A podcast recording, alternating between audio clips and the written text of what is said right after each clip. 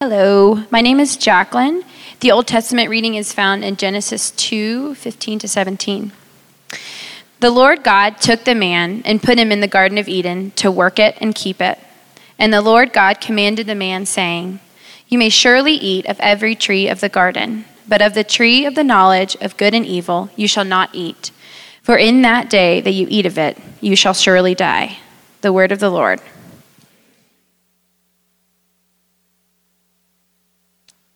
Hi, my name is Tyler. The New Testament reading found in Revelation 19, 6 through 9. Then I heard what seemed to be the voice of a great multitude, like the roar of many waters and like the sound of mighty peals of thunder, crying out, Hallelujah, for the Lord our God, the Almighty, reigns. Let us rejoice and exult and give him the glory. For the marriage of the Lamb has come, and his bride has made herself ready. It was granted her to clothe herself with fine linen, bright and pure for the fine linen is the righteous deeds of the saints. And the angel said to me, Write this Blessed are those who are invited to the marriage supper of the Lamb. And he said to me, These are the true words of God. The word of the Lord.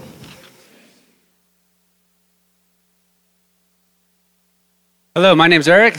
Thank you for standing for the gospel reading found in Matthew 26, 26 through 28.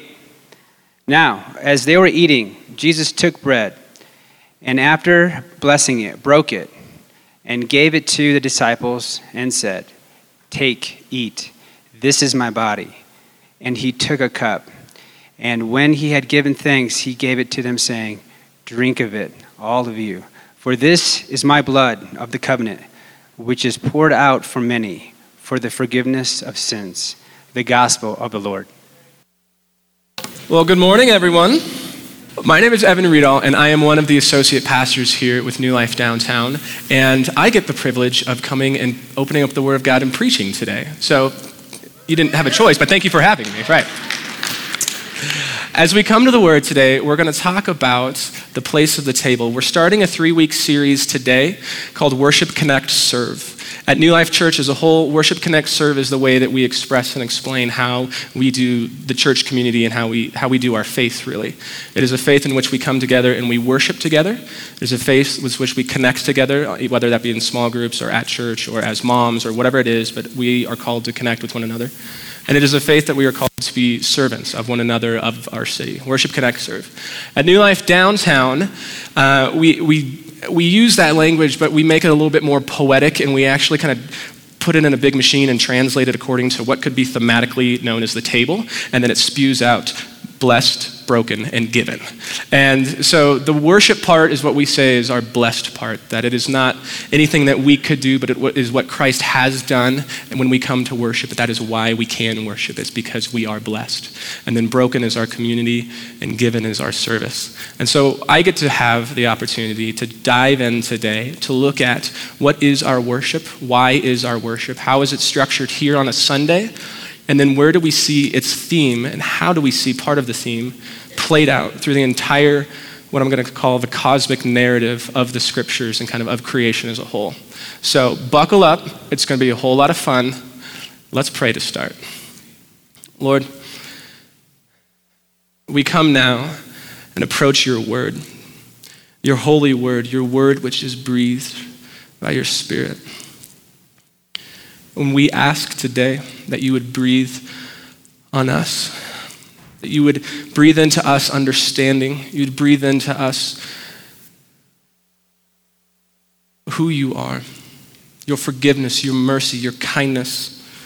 That as we see your truth, as we come to your word to seek knowledge and wisdom and gain insight, that your truth would be power in this place today and freedom into our lives. To the glory of your name, we pray. In Jesus' name, amen. Amen. So, as we dive in, um, some of the readings were found. I'm not going to be able to go too, too far into a lot of the scriptures because it's going to be more like a skipping stone across the top of a lake where we're going to hit on stuff so we see the entire breadth of it instead of throwing that rock in there and it sinking deep. So have that context. Here within the service, I don't know if you've ever thought about this, because if I wasn't on the inside meeting and had it explained to me, I don't know if I would have thought about it.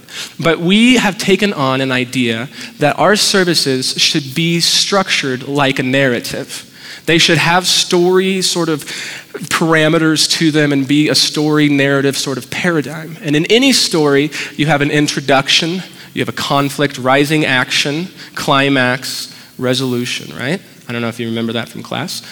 As we go into this story on a Sunday every week, we have our introduction. and It is a song, it is in greeting one another. We have rising action. It's, it's the point when we come to the scriptures that we always introduce some sort of conflict with which we look to the scriptures for understanding to kind of unravel the truth and see greater how is this conflict, conflict resolved according to the scriptures. The thing that we do here that we we came to know and understand this service has been around for about five years now. And it was in that time of saying, when we're preaching this conflict and finding climax and resolution, Jesus is always this climax and revolution, resolution. We cannot and we do not, and we refuse to preach in such a way as to say, when we preach, it ends on me or it ends on you. That service is up to how good the teacher did or how good worship was or anything that's of us but rather the climactic point of how we structure our Sunday mornings says whatever we hear, whatever we do, whatever conflict we have, it leads us to the cross and it leads us to this table. Which is why every week when we come to worship, we are led to the table. That the teaching we say, we always preach towards the table. So that wherever we end at the end of this 20 minutes, we find ourselves coming to the table and saying, Lord, this is my confession. I need you. I have sinned, and I receive your grace again, and I engage in that grace again. Someone was listening. I like that. Where's the rest of you at? So we have structured it in such a narrative form that we get to that climactic point, and the climactic point is this table. It's coming to the bread, it's coming to the cup. And then the resolution is our response as the church with one another to be formed into the body, to meet the Spirit, for Him to be at work, and then worship in the doxology and we leave. So our entire service, we say, is a narrative structure. It has narrative flow and a climactic point of the table. As we begin this series on worship, connect, and serve, and today being worship, and as we call it, our blessedness, it really is our blessedness at the table of God. That our worship is centered on that, and we do it as a service structure. But I want to take us into the scriptures today and look at a narrative idea that the scriptures have given us and how the table, which I'm going to say right now, with any narrative sort of story, there's figurative language involved in it. So when we say the table, we don't just mean that there's four legs with a nice green tablecloth on it because it's the first Sunday of Epiphany or something like that. What we mean is that which hosts the meal. And the meal is that which unites us and brings us together in worship. So, looking into this story, we're going to start where it starts in the book of Genesis. I don't know if you've read your Bibles lately, but it takes us to Genesis 2 to find the first command in scriptures. If you're paying close attention during the readings, you might know that commandment. Any guesses? I haven't heard it yet, but I'm going to suppose some of you is thinking it. Eat. Yeah. It's football season. The commandment is eat. We are doing something holy right here. The first command is eat. God creates he puts man in the garden. He said, You may eat of any tree in this garden, except for this one, the tree of the knowledge of good and evil. Don't eat of it. He, is, he has given us the abundance of his life and the pleasures of his, of his company and his fellowship. And he says, You can have all of it. And you know what? You know what I want you to do? I want you to eat, have fun, go. It's you and me, Adam. Go. This is the first commandment. And it's interesting. If we're looking at a narrative idea that narration, and if you, if you look at the beginning of a story, most likely something in those first pages is going to be a foreshadowing of what the, what's in the rest of the story. If You look at the, the foreshadowing in the beginning, maybe we'll see that same idea played out at the end through the whole thing, that there's a theme that's not minor but actually major. Could it be that a command to eat is actually a major, major point within scriptures? Okay, how many of you guys loved that high school English class? I, yep, yeah, I see that hand, I see that hand, I see that hand. Some of you may have been like me and have some PTSD memories of what happened in that high school English class, and it, it just wasn't as good as it could have been, mainly because of the public speaking part. But in high school English, if you paid attention, you would have known that narrative story arc was the introduction, the introduction of a conflict, the rising action that happened from that, the climactic point, the falling action, and the resolution. It takes the Genesis 2 for us to find the theme that's centered and spoken throughout the entirety of scriptures and the conflict that's introduced to that story. Because although paradise was offered and we could eat of any tree, we went ahead and ate of that one tree which we could not eat. And there was something about a meal, and I'm going to define it that way right now. That we might not think of what Adam was doing when he was eating that piece of fruit as a meal, but in essence it was because he was the world's first vegetarian and he had nothing else to eat, right? He was there in the garden, he could eat of anything. It wasn't you can have the fattened calf and the bread and sure go down to red lobster. It was you get fruits and veggies, Adam, have your meal. And he says, Great, I will have my meal. And yet at some point in there, he took on sin, and sin entered the world through a meal. And we find a point of conflict in the story, and it starts right there in Genesis 2. The story continues and it outplays, and we find that God, Genesis 2, Adam, Tower of Babel, flood, takes us to Genesis 12, and we start seeing maybe a little bit of the rising action, the unraveling of some of the story that centers around the meal. And what we're given is a people of God. Through Abram, who became Abraham, and through you I will make you a great nation, and through you all the world will be blessed. This Abraham. And you get Isaac and you get Jacob and then you get Joseph. And Joseph takes them all down to Egypt where they find themselves enslaved. You skip forward from Genesis to Exodus. And in Exodus, the story continues. And we meet a guy named Moses. You ever heard of him? He's a good guy. Does some bad stuff, hangs out in the desert for a while, comes back.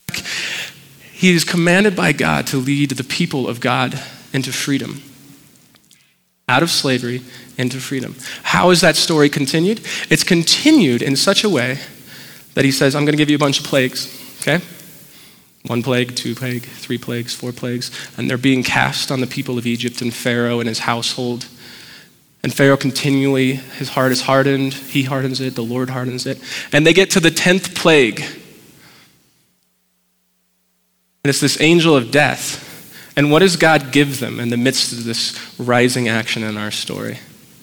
He gives them a meal. He says, Take the lamb, slaughter it, put the blood over the door, and eat this meal the bitter herbs, the unleavened bread eat this Passover meal. And as the people of God being delivered from slavery, that act, that last plague involves a meal. And the Lord is establishing that as a central point of worship for the people of God as the nation of Israel. And I want to explain it continued because we're only in the beginning of Exodus right there.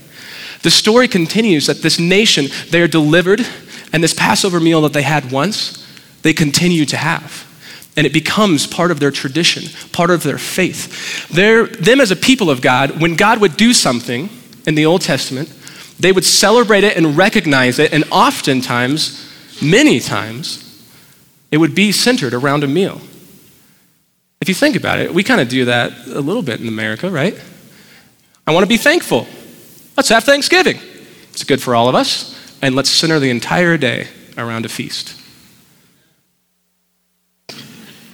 Christmas Day, celebration of the birth of Christ. We have Christmas Eve services. You actually get to the day, there's presents, and then at some point, I'm going to bet that your day turns into a feast where you gather with friends and or family and you have a meal together. It is not foreign to us to have our faith centered around the idea of joining together and eating together for a purpose. And this was the same for the nation of Israel throughout their history, whether it's the Feast of Booths, the, the, the, Passover feast, whatever it was, they, they start structuring their, their calendar around feasts. I don't know if you've ever been to a Jewish church or a Messianic Jewish church. It's really a lot of fun when it's feast time because they go all out and there's dancing and it's, it's a party.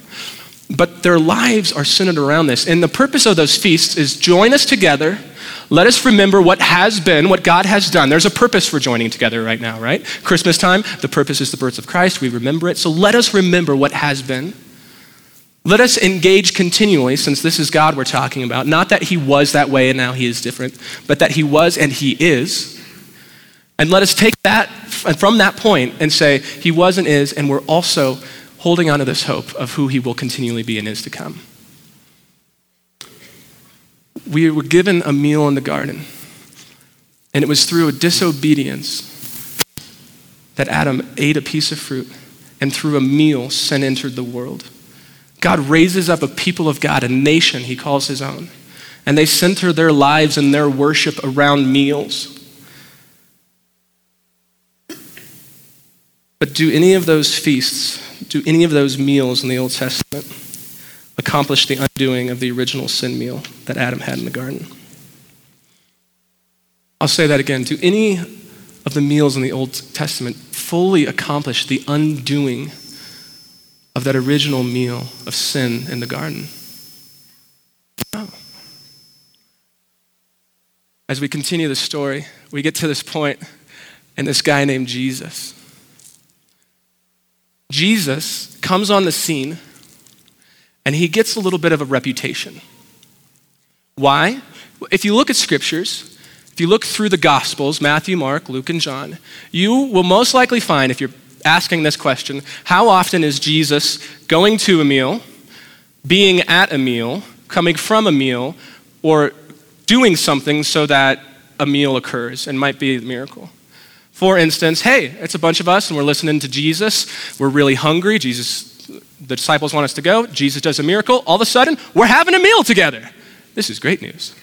Jesus, eating with sinners and tax collectors, he's so often found embodying the idea of the meal that in both the Gospels of Matthew as well as in Luke, the Gospel writer records saying, This is Jesus' words. John the Baptist came neither eating nor drinking. He, he, he did not partake. And you said he had a demon.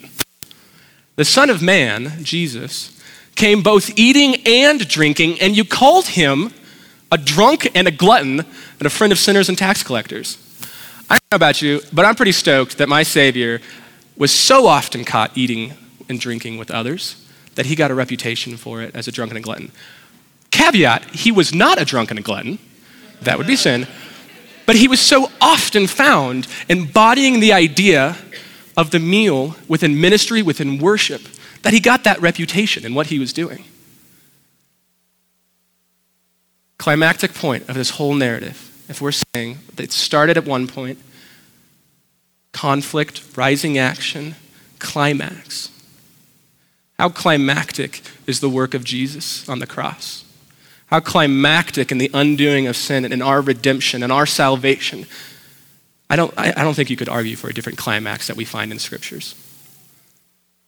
And even then, we find Jesus right before he goes to that cross. We find him eating and drinking with his disciples.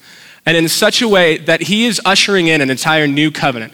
Don't know if you guys knew this. New covenant, big deal, okay?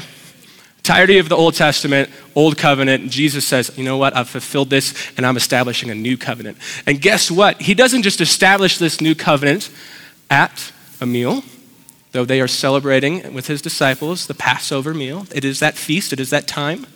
It's not just at the meal, it's not just during the meal or over the meal. Jesus goes as far as to say, hey, guess what? This new covenant, it's me. I'm the meal. This is this bread, which we are partaking in right now. This is my body broken for you. This cup, this is my blood of the new covenant, which is being shed for you. And he takes this theme, this narrative theme, at this climactic point, and he doesn't shirk off the idea of a meal. He says, No, I'm going to reinforce it by establishing it as the new covenant. And the undoing of the original meal is you partaking in this new covenant meal, which is me, myself, my body, this bread, my blood, this cup given for you. The idea of meal is there through and through. I've been reading a book lately. You should be proud of me. A guy named Richard B. Hays. It's called Reading Backwards. He's taking a look at how do we see the Old Testament through the lens and the understanding of the New Testament, and specifically the gospel writers. And he puts it this way. If we learn from the Gospels how to read the Old Testament, we will see that the whole story of Israel builds to a narrative climax in the story of Jesus. In other words, we must perceive how the whole story of God's covenant promise unfolds and leads toward the events of Jesus' death and resurrection. He's saying the same thing, and I'm saying Jesus emphasizes it in a meal. That this is a story, that the, that the scriptures as a whole are a cosmic narrative. In that, that they will have themes. In those themes, that the one that we are introduced to in Genesis is the meal given to us for our pleasure, that we took on in disobedience, that became a meal through which sin entered, that there's a nation of Israel which centers their worship around the meal, that none of those were unable to do the sin. We get to the point of Jesus, this climax of the story, and it is that meal. That is the climax. If you're paying attention, the next step in the narrative flow of our high school literature class is falling action, right? Falling action, I was looking it up, and I loved, loved, loved this definition of it the unraveling of the conflict. The unraveling of the conflict is what we should expect to see then after we see the climactic point of Jesus' death and resurrection, the new covenant, this meal that we partake of at the table. And what do we see in Acts, in Paul's letters, in Jude? We see them referring to love feasts. Don't stop meeting together. Continue in your love feasts. Continue to eat. Paul is instructing the entirety of the church over and over. The, the, scriptures that we have in the New Testament so often give us instruction on how to eat together. Goodness gravy. That this is so important that Paul needs to tell us, Jew and Gentile, how you eat together. And when you come, what are you eating together? And how are you receiving that meal? And how are you responding to that meal? We see the undoing of the original conflict that Jesus took on and became the meal, and that as we participate in that meal as the church, and that meal is the central point of our worship. Even Acts chapter 2 says, They got together, love this part too, they devoted themselves as the church in that early, early day to the teaching, to life together, to the common meal, and to prayers. That meal was the devotion of the early church. It has always been central. It is a theme that God spreads from beginning to end. And now we're seeing this following action, the undoing of the conflict, us saying, Lord, we come to this meal to recognize that the sin brought in the beginning through a meal was undone in your righteousness by becoming the meal, and we will partake in that as the people of God, and we will do it over and over, continually participating until your return. And guess what, church? If that is the falling action, we have one more step, and that step is the resolution. We saw it in Acts 19, and it's referenced all, or Revelation 19, and it's referenced all through the book of Revelation. That the resolution of our faith, this is so cool, is a wedding and a meal. Again, the entire, this, this eschatological climactic point of our entire faith, at the very end of it, when Christ and his second coming and the full reign of his glory and his authority and his mercy and his justice comes and is established here on earth as it is in heaven, what do we do? We get to be the bride, he is the bridegroom, we celebrate a wedding, and we have a meal together. Come on. He has so centered the meal through his scriptures as a theme of us, his people, that is the place in which we worship. That is the place in which we participate. So, why do we come to this table every week? Because Christ has placed his, his self, himself, as the meal and the center of this story. And when we come to this table that hosts Christ's meal, we hold in tension what the scriptures tell us the meal is for if we are the nation of Israel or the church in the New Testament. The meal is to remember and look back at what God has done. It is that centering point. This is what God has done, therefore, we will continually celebrate it. For us, we get to look back and say, This is what God, Christ, has done on the cross for the salvation of our sins. So, you know what I do? I participate in that salvation by bringing my sin again and again. Whenever it comes, I'm looking past sins and I'm saying, Lord, they're yours. The meal is past. The meal is also participation in the Spirit's work present. Church, there is grace that He wants to impart to you today. There is an understanding of forgiveness. There is mercy. There is delight in the God who loves you. And we participate in that through coming to the table again every week. Every week.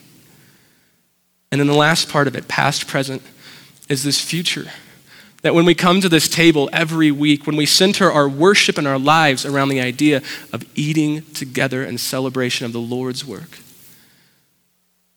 what we're doing is also remembering and celebrating the Lord's work that is to come.